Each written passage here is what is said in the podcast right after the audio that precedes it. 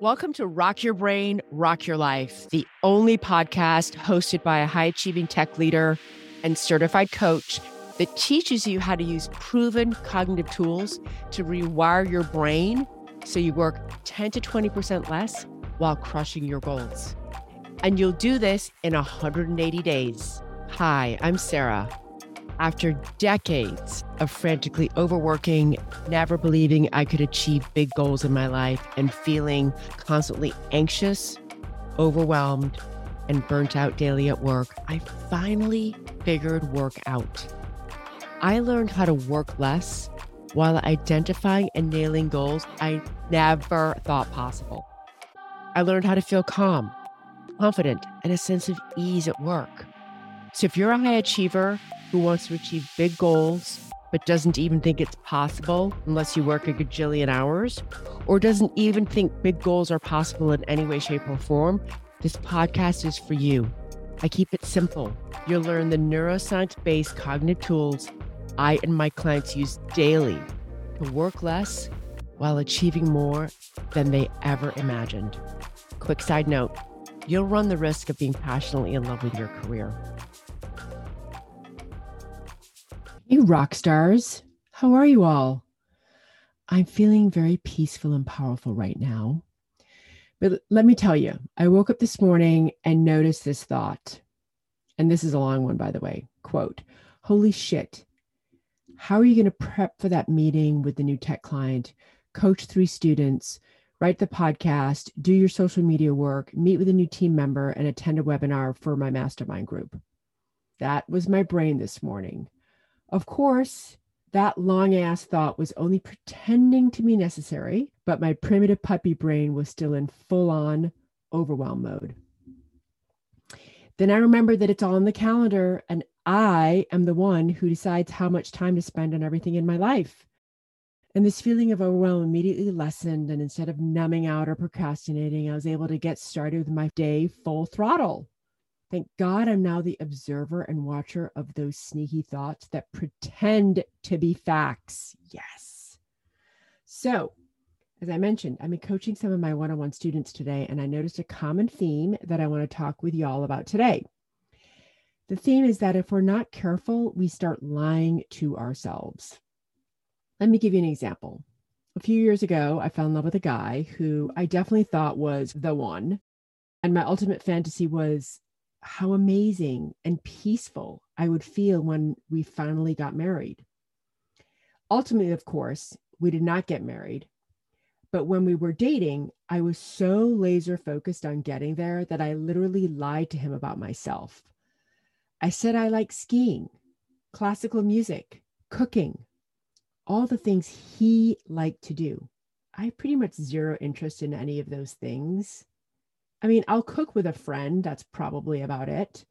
But I kept thinking, oh, maybe with him it will be different and I will like these things. Or I thought, I'm sure that this will grow on me over time. And surprise, surprise, it did not. Does this sound familiar to you? If it does, I'm going to say right now there's nothing wrong with you. You're not a compulsive liar or a terrible person or anything like that. But I do want you to be aware of this tendency because when you lie to yourself or others, you create distance in your relationships because deep down you feel massive shame about who you are. Also, when you hide from and ignore your wants and needs, this perpetuates you not believing that your wants are worthy, which will result in feelings of frustration, defeat, and not making what you really want in your life a reality. And it can be really simple. Like, I want to go spend the weekend at my parents' house to something big, whatever that reality is for you. There are two key skills that you need to build in order to stop lying to yourself and others. The first one is the skill of self worth. Yes, y'all, it is a skill. I call self worth or self confidence a skill because I believe it can be trained. And that the only reason you don't feel 100% belief in your innate value is because you haven't trained your brain for that yet.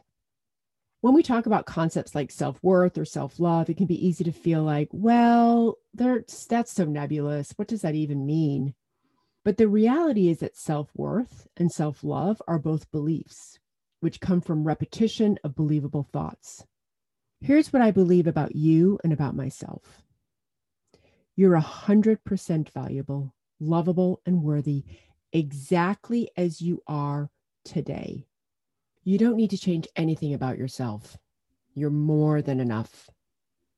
You were born a unique, amazing human being on this planet, and it is your right to identify your deepest desires and pursue them.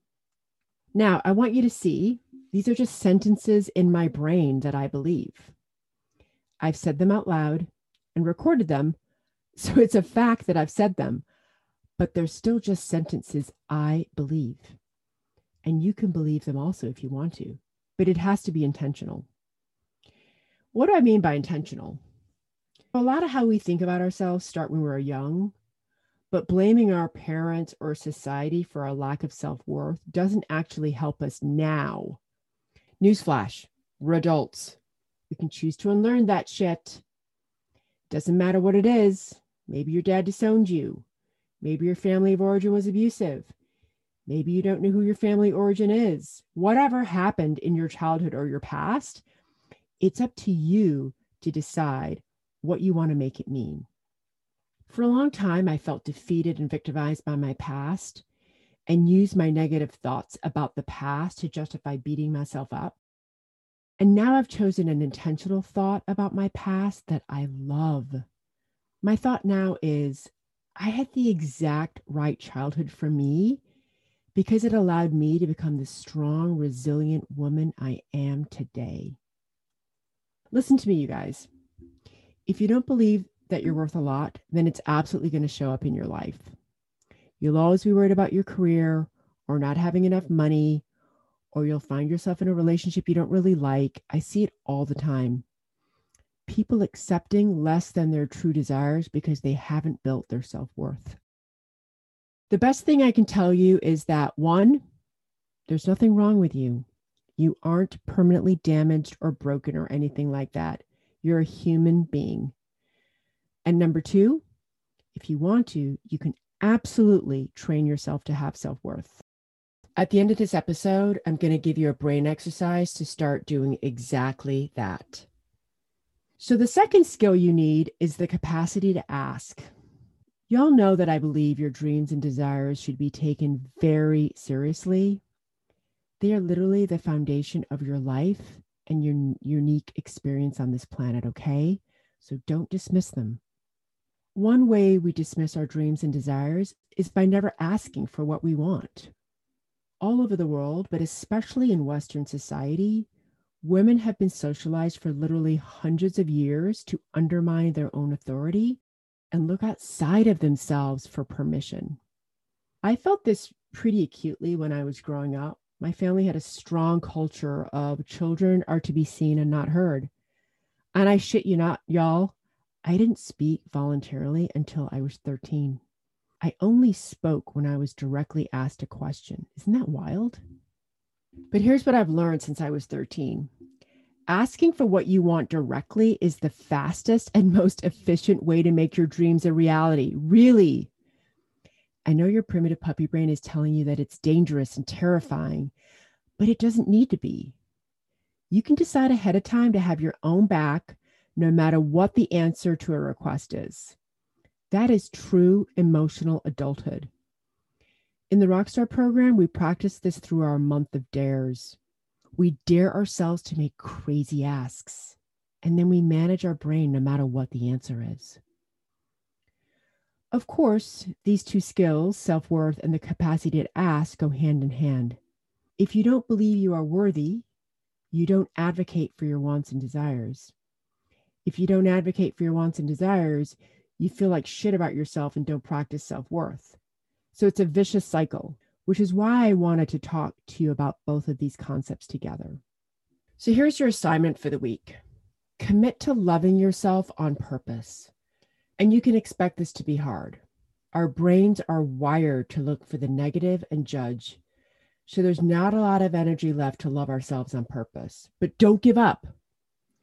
I want you to choose two days on your calendar this week and schedule 10 minutes to appreciate yourself. Make a list of at least 12 things you like or love about yourself and practice thinking awesome thoughts about yourself. All right, y'all, I'm so proud of you. You can do this.